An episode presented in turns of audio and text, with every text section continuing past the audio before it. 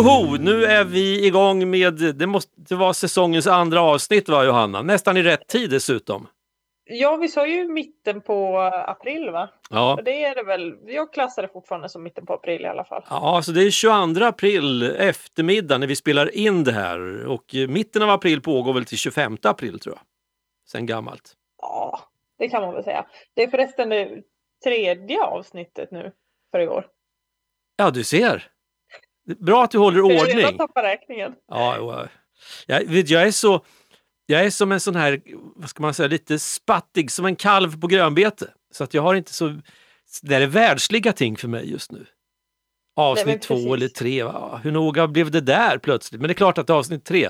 Vet, för att här, just nu i talande stund, så visar min termometer, som har suttit på norrsidan sedan den kom dit för fem år sedan, 17,7 grader.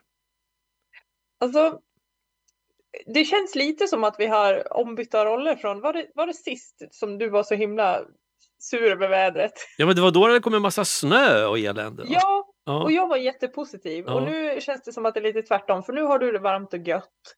Eh, och här är det knappt fyra plus och det snöar något infernaliskt. Eh, Dasslocksvarning på snöflingorna alltså. Oh, så att alltså då i Piteå, det är fortfarande liksom, det är snöskoter. Det är snöskoter och schaktblad, det är det som gäller. Ja, det, var ju, det var ju det som var så konstigt för hela veckan har varit jättefint och det har varit jättevarmt och riktigt så här vårkänsla. Solen har lyst och folk har börjat sopa gatorna och du vet så här den feelingen när liksom gruset försvinner. Och jag har faktiskt mött så många motorcyklar den här veckan. Så jag bara har blivit så här jättetaggad på nu, nu är det snart dags. Och så, så snöar det idag.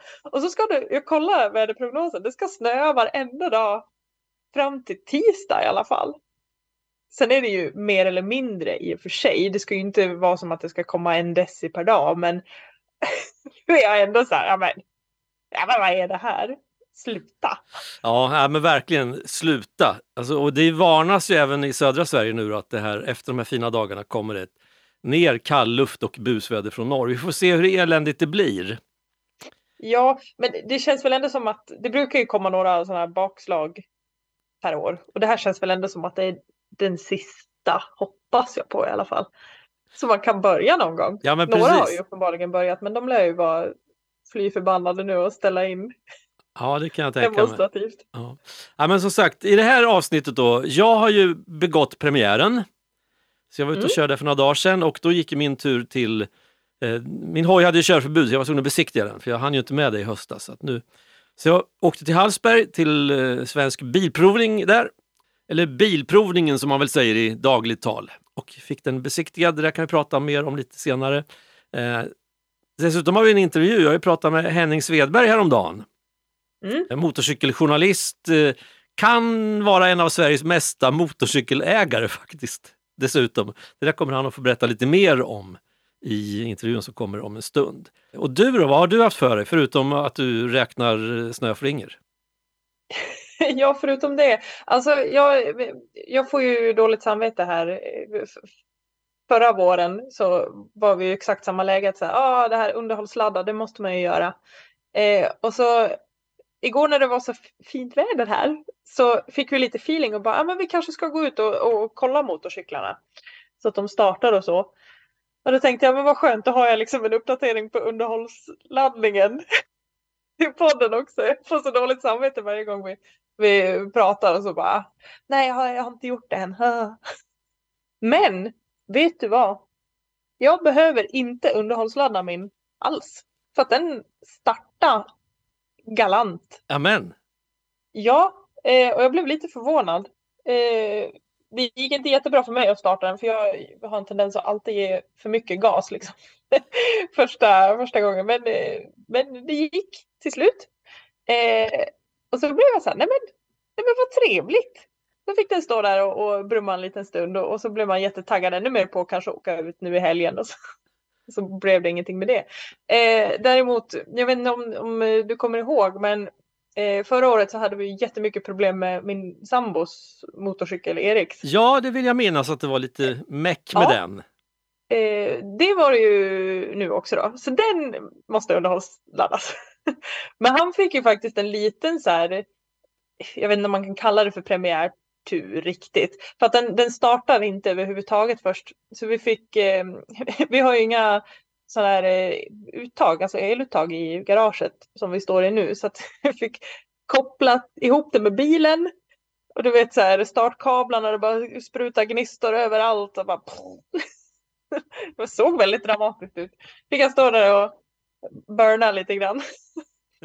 inte, inte burna gummi utan bara varva motorcykeln så att de skulle komma igång. Och då, så vi fick igång den efter en liten stund.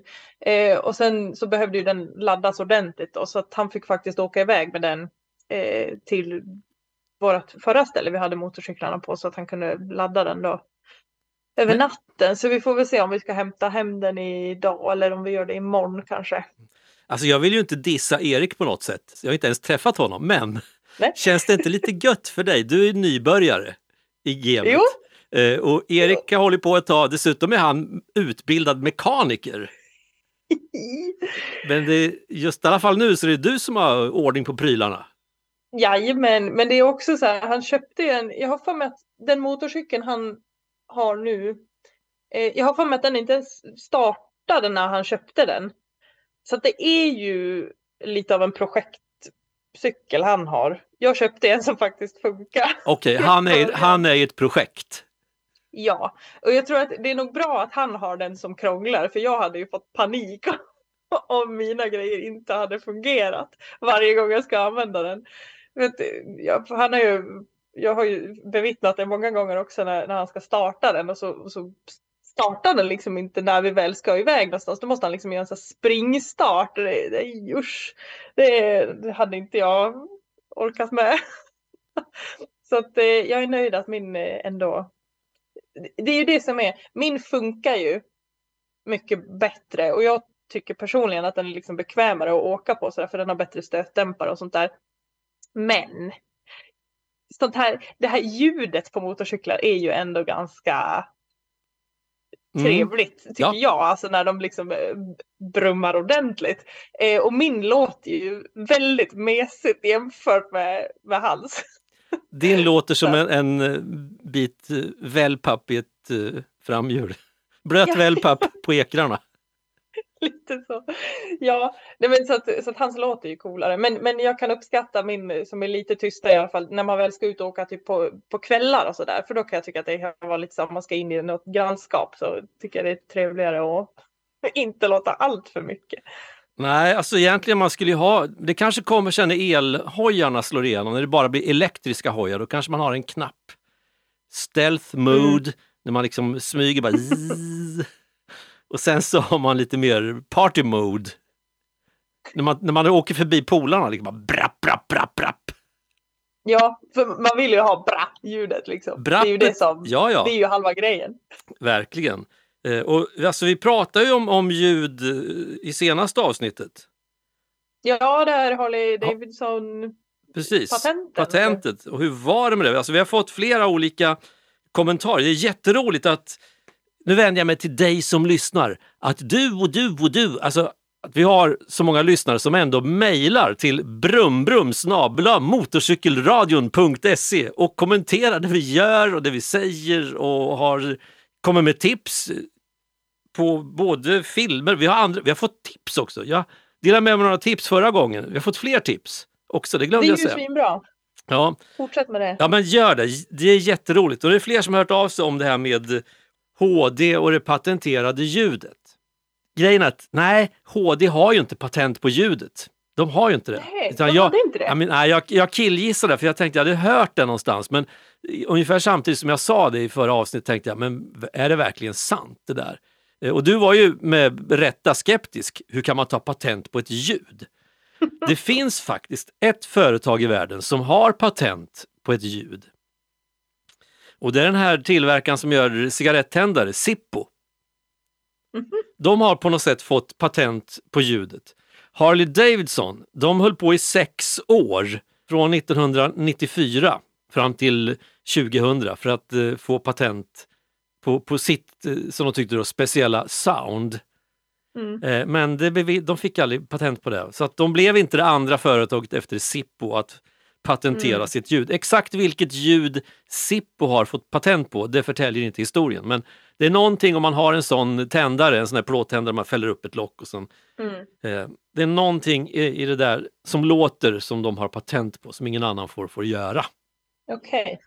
Ja, men, men eh, i alla fall HD försökte i alla fall. De- Gick, eh, gick mindre bra.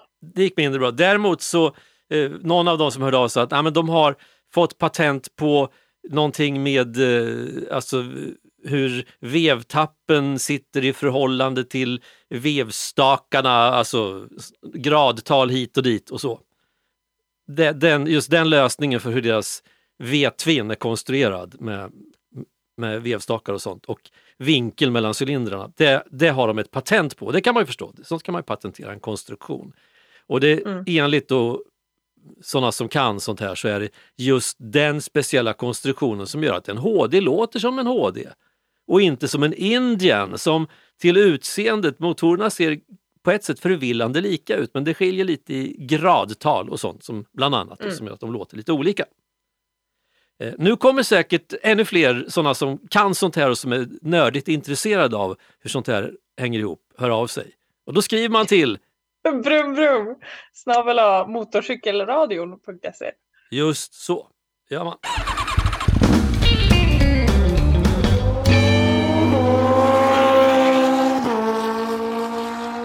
Och nu är det i alla fall dags för lite lyssnartips tänkte jag. Vi har ju en hemsida, motorcykelradion.se. Och där kan man ju lägga kommentarer. Och eh, Singan, Lars-Ingvar, har lagt en kommentar där och tycker det är jättekul att det finns en podd för motorcykelfolk. Och jag kollade lite bara av häromdagen och det finns, jag kan säga, ja, det känns som att vi är ensamma i Sverige som gör den här typen av podcast. Om Är det så? Jag, Ja. jag har inte kollat. Nej, men jag, har kollat. det finns en hel del jag ut- litar på dig. det finns en hel del utländska som, som handlar om det här som, som vi pratar om, alltså motorcykelåkning. Sen finns det väl en och annan podd som dyker upp då och då som handlar om, om eh, racing på motorcyklar och sådana grejer. Men det här är något annat som vi gör. Och eh, Jo, då det. Singan, Lars-Ingvar, han, eh, ja, men han är både film och MC-intresserad. En utmärkt kombo skriver han och den skriver du också under på förstår jag. ja. Och har du sett filmen Stone?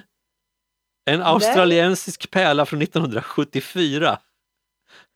Gillar man Cava 900, bakhjulsåka och 200 plus motorcyklar i kortegekörning och obskyra personer, då har den allt. Det bästa är att den ligger oklippt på Youtube. Sök Stone 1974. Ett bra tips. ja, men vad bra. För Ja. då, då har jag ju ett, eh, någonting att kolla upp till nästa gång. här. Ja men absolut. Du ska få fler filmtips, lugna dig bara. Du, du kommer, så att jag menar om det nu snöar dasslock hemma hos dig i Piteå, det gör inget, låt det snöa. Det, du kommer att ha att göra ändå kan jag säga, med alla tips som har kommit. Jag tyckte att ett lyftbord, det, det ska man ha skaffat för länge sedan, sa jag ju förra gången, för jag är så nöjd med mitt.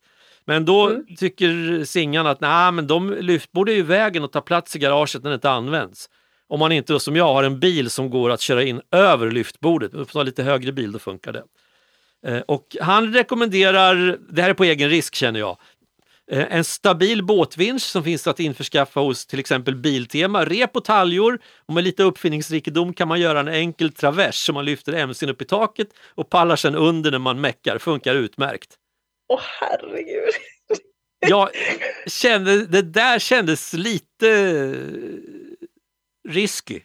Ja, eh, ett varningens finger. Ja. Eh, Så att du måste ha, ja men vi, vi tar inga, inget ansvar för det. Men visst kan man fästa in den där lyftanordningen på bra sätt i taket och så men nja.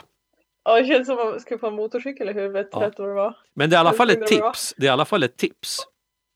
Det är ett tips. Ja, Jag kommer inte göra så.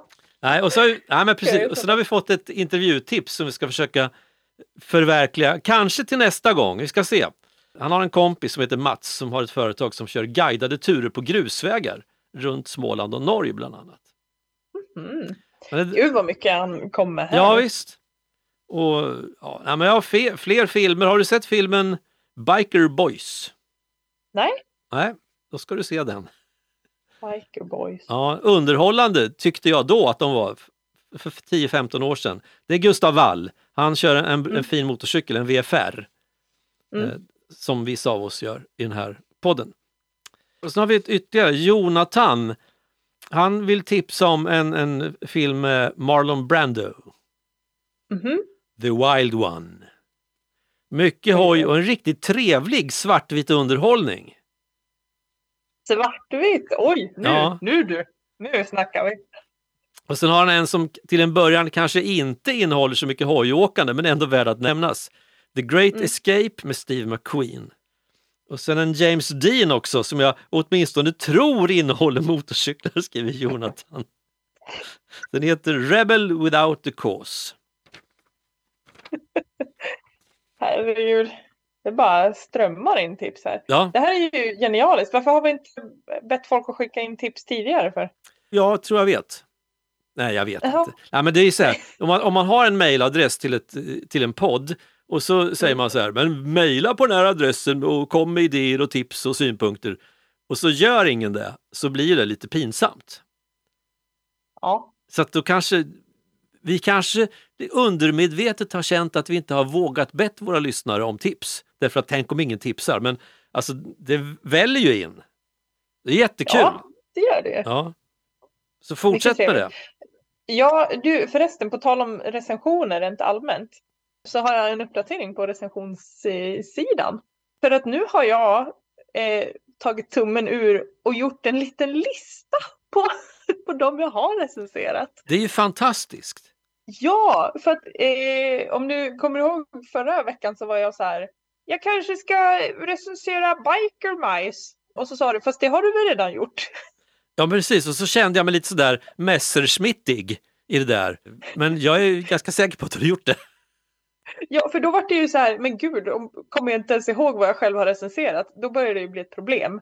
Eh, så att jag har faktiskt satt mig ner och eh, jag har inte lyssnat från start till slut på alla poddar vi har kört nu ett år. Det skulle ta ganska lång tid. Men jag har suttit så här och, och scrollat igenom och liksom försökt hitta alla recensioner jag har gjort. Eh, och så har jag lyssnat på dem, skrivit ner vad de hette, vilket år de kom, lite så här handlingen, lite vad jag tyckte och sen vilket betyg det fick. Men, men, jag hittar inte att jag ska ha gjort Biker Mice from Mars faktiskt. Jo men alltså vi, om du kollar på vår hemsida så nu, det är bra, här har vi en liten fade mitt i våran podd. Bara, "Åh, men du-" alltså, till, och med log, till och med loggan från den Biker Majsen ligger där. Ja, men det var ju typ så andra avsnittet jag var med Ja. och då pratade vi ju bara om eh, att jag kollade på den när jag var liten. Okej, det var ingen recension, du bara berättade hur du sett. Aha, okej. Jag Ja, men, tror inte det. För, för jag har liksom, det var det enda jag hittade. Jag pratade om, om den serien och liksom, eller ja, det var väl en serie. Det är kanske är därför jag inte har gjort någonting med det. alltså, det känns oavsett vilket så känns det som att du nu har övertygat mig och alla andra om att du verkligen borde få göra en riktig recension. Ja, eh, jag fiskar lite efter det. Ja, att, det- det att jag känns ska liksom få, få approval att jag att göra en ordentlig och liksom betygsätta den. Ja, Men det är väl också lite så här, nu säger du att det, det blir en eh, fade i, i podden, men är inte det lite spännande med lite drama? jo, Lite då då? jo, jo, jo men det, jag, jag tycker det. Konflikt. Ja, det, det genererar klick, kan- jag säga. Det kan bli en rubrik i, i Aftonbladet. Nästan Eller, så. eller en motorcykeltidning. Jag vet inte. Men jag tänker den här listan som, som jag har gjort, min tanke är väl kanske att den kanske kan hamna på hemsidan så Ja, man kan gå in och... Självklart ska den hamna på hemsidan för då, då är ju också poängen att då kan man ju ta del av dem. kan man ju säga, ah, är det här en film för mig denna regniga dag eller inte? Precis. Sen ska jag understryka då att det är väldigt personliga åsikter och eh, typ den här kultfilmen Easy Rider, den kommer jag aldrig glömma. Den tycker jag är hemsk. Ja, Men vet du vad det intressanta var nu när jag har gått igenom alla liksom recensioner? Att jag kör ju hela tiden betygsskala mellan 1 till 10. Men mellan varje gång så har jag glömt vilken betygsskala jag har av någon anledning. Men den första, den absolut första jag recenserade var ju Easy Rider och den sa jag aldrig något tydligt betyg på. okej. Bara att den var dålig. Så, så det enda betyget jag har, det var för du frågade, är det ett kopplingsras? Och då sa jag, ja. Så att i betygsskalan så står det ett kopplingsras av 10. Ja, men då, då tolkar jag det som att det är faktiskt ganska kass. Det är ett underbetyg. Ja, en etta eller tvåa. Sådär. Kopplingsras, då, då har det inte... Ja, men då når den inte ända fram hos dig överhuvudtaget. Lite så. Och det är tungt att just Easy Rider är den enda filmen hittills som har åstadkommit ett kopplingsras i betyg. Ja, alltså annars, jag tycker ändå de har fått ganska generösa betyg. Nu kanske jag kan vara lite mer rättvisande nu när jag har lite referenspunkt, för jag har ju liksom free, frikopplat mig från alla tidigare recensioner varje gång. Så att jag har glömt bort vad jag har gett för tidigare betyg, så att nu, nu kanske det blir lite mer ordnung på det här.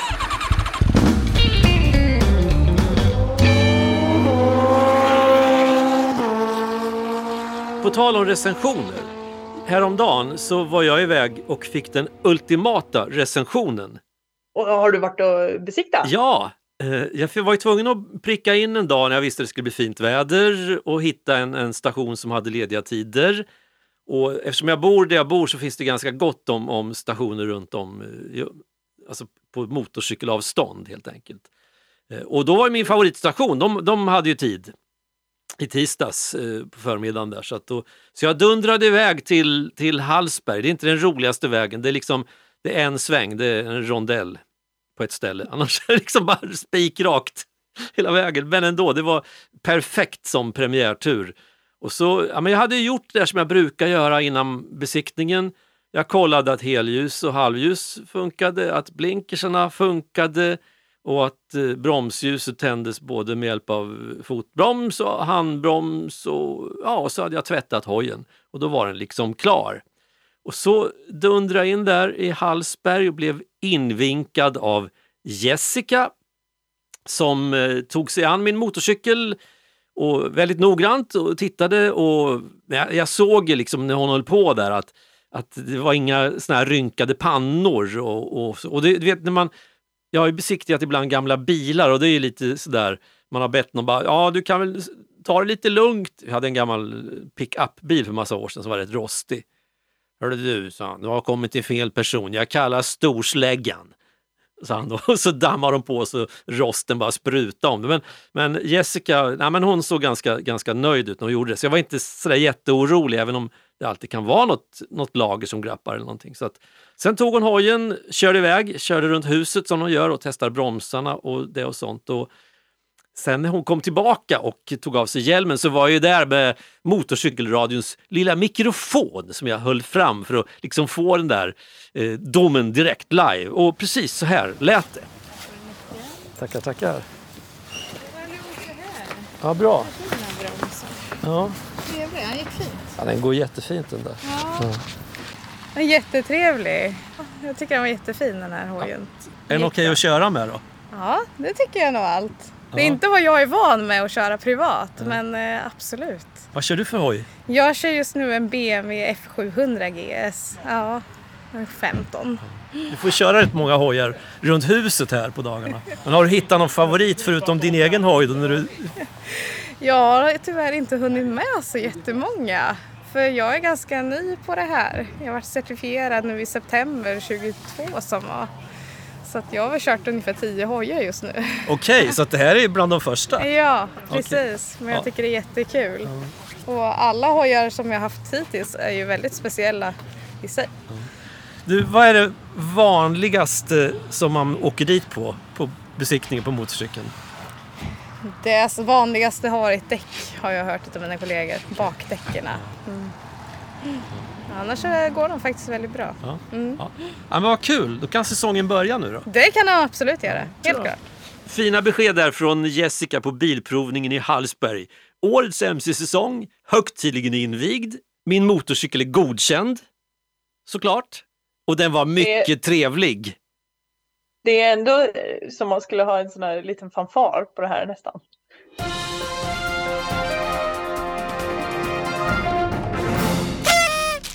Första gången vi har spelat en fanfar i motorcykelradion. Ja, en liten oh, applåd. Men alltså det var väl eh, mer än godkänt.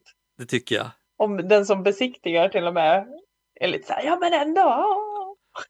Och, och min känsla under de här åren som jag har åkt och besiktigat motorcyklar det är också att många av de här besiktningspersonerna i grunden också har ett eget eh, motorcykelintresse. Så det blir lite så här, ja, men det blir lite personligare mot när man kommer med sin Toyota, liksom det, Toyota nummer 198 den här veckan. Ja, jag har ju bara behövt besiktiga min en gång och den gången kunde ju inte jag åka så att min sambo fick ju åka. Eh, så jag vet inte. Jag får ta det nästa gång. Ja, precis. Och så, nej, men så var det kul också att få vara i, i början på, på Jessicas karriär som fordonsprovare på motorcyklar. Mm. Och det var med riktigt god känsla som jag åkte hem där sen i solskenet. Förstår det. Ja.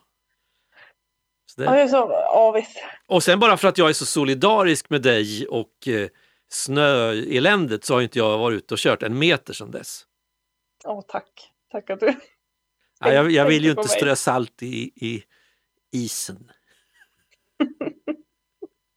nu är det bara att invänta ja, men, goda dagar och sen hålla, hålla igång helt enkelt och köra. Mm. Eh, och då är det väl också det här vanliga, om vi nu är inne på tips, tipsavdelningen. Man ska ju vara medveten om att det var ett tag sedan i alla fall de flesta av oss körde. Senast det som satt i ryggmärgen då i september, det sitter inte där nu utan det får man liksom plocka fram. Så det är jättebra om man har möjlighet att gå någon sån här avrostningskurs till exempel som arrangeras på jättemånga ställen.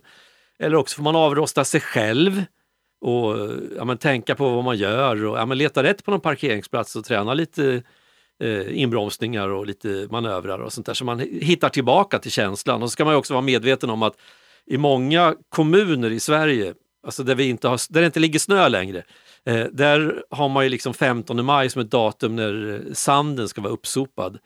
Så att det är ju ytterligare ett antal veckor som den här risken för eh, grushalka är jättestor. Mm, ja, det där kommer jag ihåg vi pratade en del om förra året, alltså det här med rullgrus, särskilt i rondeller och sånt Mm, där. mm. Det är ju väldigt obehagligt. Det är ju det. det, är det. Ja, men vad är det nu till 15 maj? Det är en, två, är det Typ tre veckor. tre, tre, tre veckor och några dagar bort. Ja.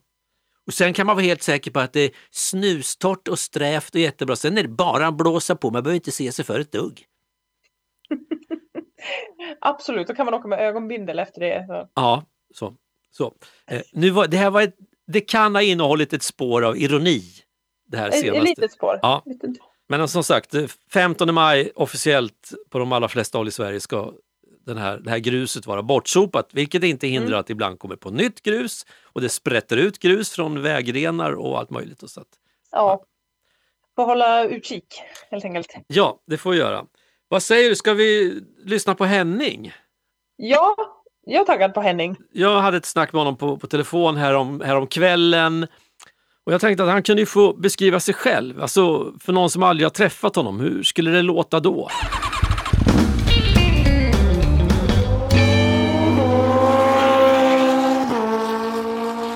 Oj, eh, när vi ändå pratar om motorcyklar så måste jag nog ändå säga att jag är en människa som har levt hela livet under drömmen om en motorcykel, drömmen om nästa och under de här drömmande åren jag har haft har jag haft en rasande mängd motorcyklar. I övrigt så är jag knubbig, bor på landet och trivs. Okej, det låter bra. I sin bästa ålder dessutom. Ja, ja precis. Ja. Men du säger en rasande mängd motorcyklar. Hur många pratar vi om? 96. Vänta, 96, har, du, har du ägt dem själv alltså? Ja. Så det är inte så att du har haft ägt en butik och det har stått en massa hojar i den där? Nej, räknar vi dem också och de jag hade som redaktör på MC-nytt, då blir det nog ungefär 10-12 till. Okej, now we are talking. Men du, hur kommer Ja. det här motorcykelintresset då från början? Mm, det, det finns faktiskt en magnifik historia bakom det här. Det var, jag var relativt liten, eller jag var väldigt liten. När jag, var, när jag föddes var jag faktiskt yngst. Men skämt åsido, eh, jag var någonstans i 9-10 års åldern så hade jag en kompis som var två år äldre som bodde på samma gata och han eftersom han var lite större och ville umgås med mig så var ju han gud. Och vid något tillfälle så, så var vi ute och cyklade så var det någon som körde förbi på en motorcykel och det tittade ju inte jag åt, jag var inte intresserad. Och då sa han, det var en Yamaha, skit, sånt ska man inte ha. Jag tänkte, oj, herregud, ska, ska man inte ha Yamaha? Jag visste knappt vad Yamaha var, men något år senare så satt jag och en annan kompis som också var lite äldre och baklänges i farsans bil på knä stod vi i baksätet och åkte och så kommer upp en motorcykel bakom oss och han säger kolla en RD 125 säger han. Och sen så tyckte jag det var häftigt, en RD 125, sån vill jag ha. Och så kommer han kapp och så kör han sakta förbi eh, vår pappas Opel Manta och där står det då Yamaha på tanken. Jag har aldrig blivit så desillusionerad i hela mitt liv. Då i alla fall. Du hade förväntat dig något helt annat. Mm, ja, inte att det var en Yamaha i alla fall. Men hur som, där förstod jag att det fanns ju saker och ting att veta och kunna bland motorcyklar. Och RDn då hade jag ju sett och visste hur det såg ut. Och sen gick man och tittade på mopeder och motorcyklar och så när jag kom till landet som ligger uppe i Sundsvall då så hade nästan alla ungdomar moped och motorcyklar och krossar och grejer. Så sen var det ju kört. Då var man fast. Men alltså, ja, men du säger, vad sa du, 90 motorcyklar? Ja, 96. Det betyder att du måste ganska per omgående ha kommit in i det här köp och sälj, eller? Mm, eh, jag ville ju köpa och sälja och min far han försöker lära mig att förstå att eh, man ska köpa saker och ting av folk som inte förstår sakers värde och sälja dem till människor som inte förstår pengars värde. Så att den där ådran drog jag rätt snart och köpte min första moped och sålde och för de pengarna så köpte jag en dyrare moped och sen till slut blev det en flak moped som sen blev en Suzuki. Det var faktiskt två stycken Suzuki T125S från 1969 som jag då satte ihop den ena av och sålde och sen sålde jag reservdelarna senare då. Och så där, sen har det rullat på. Men hann du åka någon motorcykel då eller höll du bara på och köpte och sålde? Ah, jag körde nog mer än vad jag skulle. Om man ser det rent juridiskt så, så jo, jag hann köra en hel del. Men jag tog ju körkortet sen och sen skaffade jag en sån här fin Honda XL 125 S81. En offroad, en trail. Men alltså motorcykelintresset det vaknade genom att en kompis sa att en Yamaha ska man inte ha. Nej, och det roliga var att vid något tillfälle när jag hade köpt min första motorcykel eller moped så skulle jag åka till honom och berätta det. Och på infarten där så står han och tvättar en vit-svart cross. Och det vet ju du vad det var. Han stod och tvättade en Yamaha YZ 125. Så jag blev desillusionerad igen. Ja. Livet är hårt. Ja, ja, ja absolut. Men har du hållit dig undan Yamahas då eller? Nej, jag är ju inte märk, märkofob på det sättet utan jag, jag har haft bred, ett brett spann från BMW till eh, Yamaha då, om man ska se bokstavsmässigt. Eh, allt, jag har haft ett par år när jag favoriserade Honda väldigt mycket och sen har jag haft några år när jag favoriserade BMW väldigt mycket men eh, Före den VFR jag har idag så, så, hade jag ju en Yamaha TRX 850 så att jag, Yamaha, nej jag har aldrig varit rädd för Yamaha. Men det gläder ju mig att du har en VFR just nu då. Ja det förstår jag, då vill vi ju märke som modellbröder. Ja visst, det finns ju inget bättre än en VFR. Nej. Eh, I alla fall, och jag menar ljudet från en V4. Det, det, finns mycket som är bra med VFR. Eh, de kanske inte är världens roligaste hojar att köra om man ska prata med optimal körglädje. Men, men jag tycker nog att eh, det är lite som, man, man kan inte äta eh, höll på att säga, man kan inte dricka champagne och äta räkor jämt. Det, det ska vara praktiskt och hållbart också. Annars hade jag kört tvåtaktsracer från 80-talet alla dagar i veckan. Men i brist på bröd får man äta limpa som uttrycket lyder så då, då funkar ja. det bra med VFR helt enkelt. Ja. ja. Du, alltså så här, Johanna hade skickat med några frågor. Eh, ja. och jag är ju ganska usel märker jag nu för att jag hade skrivit upp de där frågorna på en, en post-it-lapp som jag hade mm. lagt här i studion. Och sen för några ja. dagar sedan så fick jag för mig att jag skulle städa i studion, vilket jag gjorde. Ja. Och då låg det en massa post-it-lappar som jag slängde. Så nu, mm. då rök jag frågan. Ja, men jag säger så här, då kan jag komma med svaren. Det är ja, ja, ja, nej och mer effekt. Okej, okay. bra, för var, jag tror att det täcker in ungefär det mesta.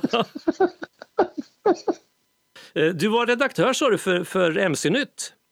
Ja, eh, jag vill, alltså i min familj så, syrran har ju varit fotograf och den andra har varit eh, skribent och journalist och jag själv ville ju då både fota och skriva och fann att det där var roligt och motorcykelintresset fanns redan eh, från en ålder tidigare när jag började läsa och förstå att skribenter var någonting kul.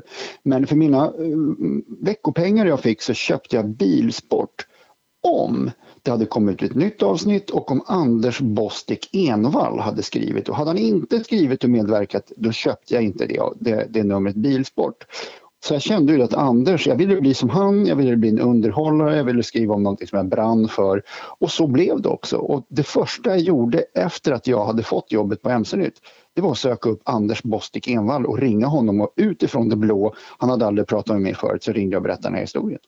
Alltså det verkar som att du är lite så impulsstyrd nästan. Man ska inte ha en Yamaha, sen efter det har det blivit 90 motorcyklar.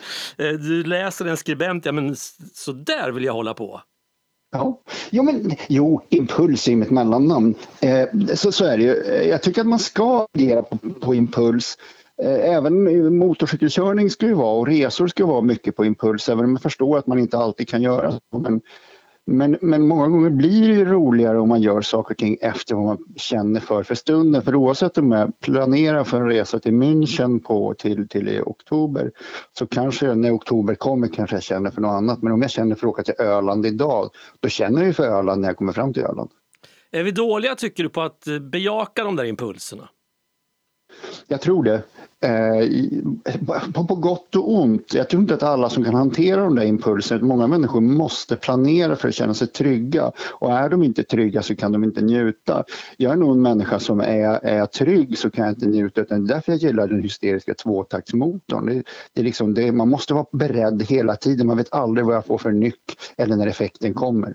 En grej som har funnits i min bekantskapskrets, alltså i motorcykelbekantskapskretsen i flera år, det är ett uttryck och jag tror att jag börjar närma mig en person som kan ha någonting med det uttrycket att göra. Det är inte nudda Danmark. Ja. Känner ja, du till det där? Få, man, ja, man får inte få danskfot. Nej, Okej, okay. alltså man ska inte sätta ner uh, ens Nej, en fot det, när man kör genom Danmark? Nej, du, du får inte, alltså det, är, det är en katastrof om du måste sätta ner foten i Danmark. Och det, det gäller då inte givetvis när det kommer till färjeläget. Du kan ju liksom inte, om du inte är skicklig, stanna och liksom luta hojen höger, snabbt fälla ut sidstödet och in, inte nudda, nudda mark där vid vi, vi, vad heter det? Rödby, Rödby Puttgarden. Ja, precis. Ja. precis. Men, men, men eh, nej, sen, Alltså det där, det är ju liksom en sån här grej, en grej bara. Jag tycker att Danmark har ju eh, eh, Danmark får gärna vara ett mål men på vägen då är det lite som sjösjuka när du åker båt. Du måste liksom komma förbi det bara. Så inte nudda Danmark, det gäller fortfarande? Ja, gärna, även fast jag inte är lika fyrkantig eh, som jag kanske var förr. Eller tycker det där med att man, jag hade en Honda XL 600 förut och det är världens enklaste hoj att stå stilla med. Man kan hålla på och lirka med kopplingen och trycka ihop framgaffeln med, med, med frambromsen inne. Du, du kan stå stilla hur länge som helst. Ja, undrar om det funkar på en VFR? Nej. Tack, då behöver jag inte ens prova. jag har ju provat, det fattar du. Du har provat, det är jättebra. Du, kan vi, ja. Om vi får sådana här frågor som dyker upp här i Motorcykelradion framöver, om man kan göra si eller så, kan vi skicka de frågorna vidare till dig? Kan vi ha dig som expert? Ja, absolut, självklart, självklart. Ja, det låter ju alldeles lysande. Du, har du någon sån favoritväg förresten? Ja, ut på semestern är alltid roligare än hem. Och du, att vara på väg är ju liksom... Att, att åka hem och komma hem och vara hemma, det, det är trivsel. Borta bra men hemma Men vägen till äventyret är alltid eh, den absolut eh, roligaste, trevligaste för hjärta och hjärna. Och så där. Men, men någonstans så måste ändå eh, själva hojåkat få till. Och jag har en viss Eh, alltså jag gillar det som heter Kalvstigen, den vägen som går mellan Järvsö och Delsbo uppe i Hälsingland. Den är, den är kurvig, den är kuperad, den var sist jag körde vilket nu var ett par år sedan, så var den bra och ganska nyasfalterad och riktigt rolig att köra. Så att den vägen tycker jag är fasligt rolig. Det måste jag säga. Då ska jag ge den vägen en ny chans för jag körde nämligen på den som jag gissar tre veckor innan den blev asfalterad eller omasfalterad för det var nog Sveriges största samling av potthål just då men en fantastisk mm. väg är det. Ja, den, den kan vara så igen. Eh, det kan den vara, men, men den är så här så att, för att då är jag nästan framme hos mina kompisar i Delsbo. Då tycker jag att då är det riktigt roligt. Så att det kan färga in på varför jag tycker om den vägen. Men jag har ingenting emot att låta kombinationen av målnöjet vara en del av resglädjen. En sista fråga egentligen, den här frågan som är jättesvår att besvara, men du kanske är rätt man, du kanske kan göra det här. Alltså, man får ju förr eller senare när man berättar för sina bekanta att man kör motorcykel så får man frågan varför kör du motorcykel? Och ska man försöka förklara det där på något bra sätt och så inser man att ungefär som Stenmark, det går inte att förklara för den som inte begriper. Nej, det, det, det, måste man ju göra. Och jag säger det så här, i min, i min värld är det lite, det här med frihet är ju då en klyscha som, som vad menar du med frihet säger man inte, och då kan ingen svara på det. Men när jag hade min Honda XR600 som jag nämnde tidigare så, så kom jag fram till att 70 var en jättekul hastighet på små kurviga vägar. För det var, man kunde köra så fort i relativt, vad som, eh, relativt allt annat. Och i bil så kör du sällan roliga vägar. Du kör inte ofta bil för att roa dig. Du kör bil till och från. Därför får du aldrig den glädjen. Men om du tar en motorcykel så kör du oftast vägar som svänger mycket och det är oftast vegetation nära vägen vilket gör att det blir en relativt hög hastighet sett till till, eh, det är ungefär som en flygare som flyger på låg höjd. Det är alltid mer spännande att flyga 300 på, nu hugger jag in med hastigheten bara ur, ur luften så att säga och, och, flyga nära marken än flyga det tredubbla kanske på 4000 meter. Du får inga referenserna är alltid närmare dig på motorcykeln. Och sen dessutom så det du gör med din kropp och de små rörelser som knappast ens ibland riktigt känns som mätbara påverka motorcykeln, hur, vad den gör, hur den uppträder och lär du dig det där med att luta dig mycket framåt när du svänger eller om du sitter upprätt. Hojen blir en helt annan och, och bara när man håller på och lär sig det där, alltså det spelar ingen roll om du stickar, virkar, spelar biljard eller vad det är, du ska ut mycket och skava och göra saker på olika sätt så märker du att aha, det är de här grejerna som är nycklarna till det roliga och det roliga är alltid liksom att känna att man utvecklas lite. Ja, men det där var väl fina ord från Henning Svedberg. Ja? Att, att, att köra motorcykel det är också att utvecklas ständigt. Ja, men det var väl fint. Jag fin, tycker det. Fint sagt. Ja. Och, jag menar, Vä mycket välformulerad människa det där. Ja men verkligen. Och, alltså, det, du har någonting att se fram emot. Du äger din första motorcykel nu. Det är bara 95 kvar, sen är du uppe på Hennings nivå. Eh, ja, jag jobbar på det. Jag vet inte om jag har den ambitionen riktigt att äga så många. För jag är ju en sån här, jag har ju så lite samlarpersonlighet så jag har så svårt att göra mig av med motorcyklar också. För han verkar ju ändå vara en sån som köp, sälj, köp, sälj mm. människa. Eh, jag kommer ju ha 90 motorcyklar liksom, på min framtida bakgård. I så fall. Det blir inget bra. Alltså jag tycker han har, han har en bra grej där om, om, man nu vill, om du vill sälja din motorcykel eller göra affärer. Alltså man ska köpa av någon som inte förstår eh, varans värde och sälja till någon som inte förstår pengars värde. Men alltså jag förstår ju ingenting Thomas. Jo. det är ju det som är problemet. Det är därför det inte blir någon business.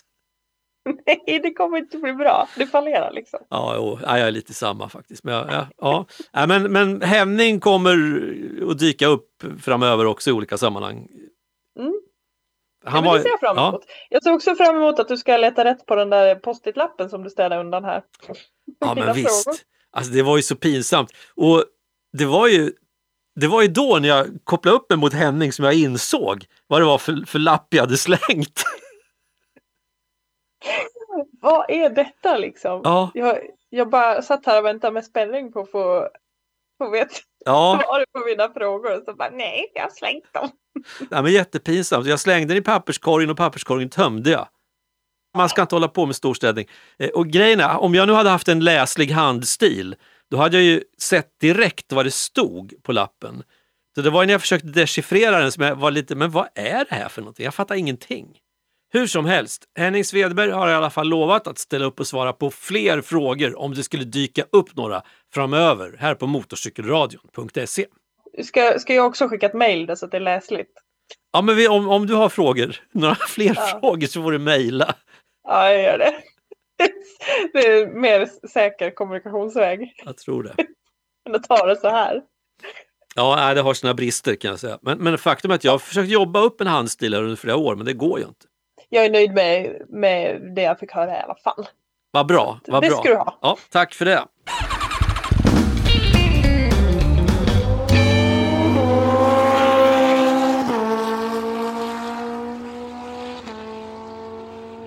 Ja, men det kanske är dags att runda av här då. Johanna, vad säger du? Ja, Du ska väl ut och skotta snö? det snöar ju, men det, det är ju, jag tror inte det är sånt som kommer egentligen ligga kvar. Kanske lite det här som kommer nu i början på nästa vecka, att det ligger kvar lite grann. Men sen tror jag att det kommer smälta bort ganska fort i alla fall. Men man vill ju ändå inte åka i, alltså när det snöar ändå. Nej, jag förstår. Själv ska jag leta rätt på mina jobbarkortbyxor. Jag håller på med en gammal båt här och fixar och det blev för varmt i de här vanliga jobbarbyxorna så jag måste ha kortbyxor på mig nu här under återstoden av eftermiddagen. Ja, eh, jag, jag ska i alla fall till, till kvällen nu. Jag ska ignorera att det snöar, så, för vi har redan bestämt att vi ska grilla idag. Det är bra. Ska göra en miniprotest och grilla ändå. Med det sagt då så betyder det att vi eh, hörs igen någon gång. I maj. Ja. Det blir väl bra. Frågan är, vad kommer först? Göken eller nästa avsnitt av Motorcykelradion? Det återstår att se. Tack för idag. Brum brum. Inget hej då, inget tack för att jag fick vara med och sådär. Nej. Nej, skitbra. ja, men tack för att jag fick åka med måste jag få säga. Tack.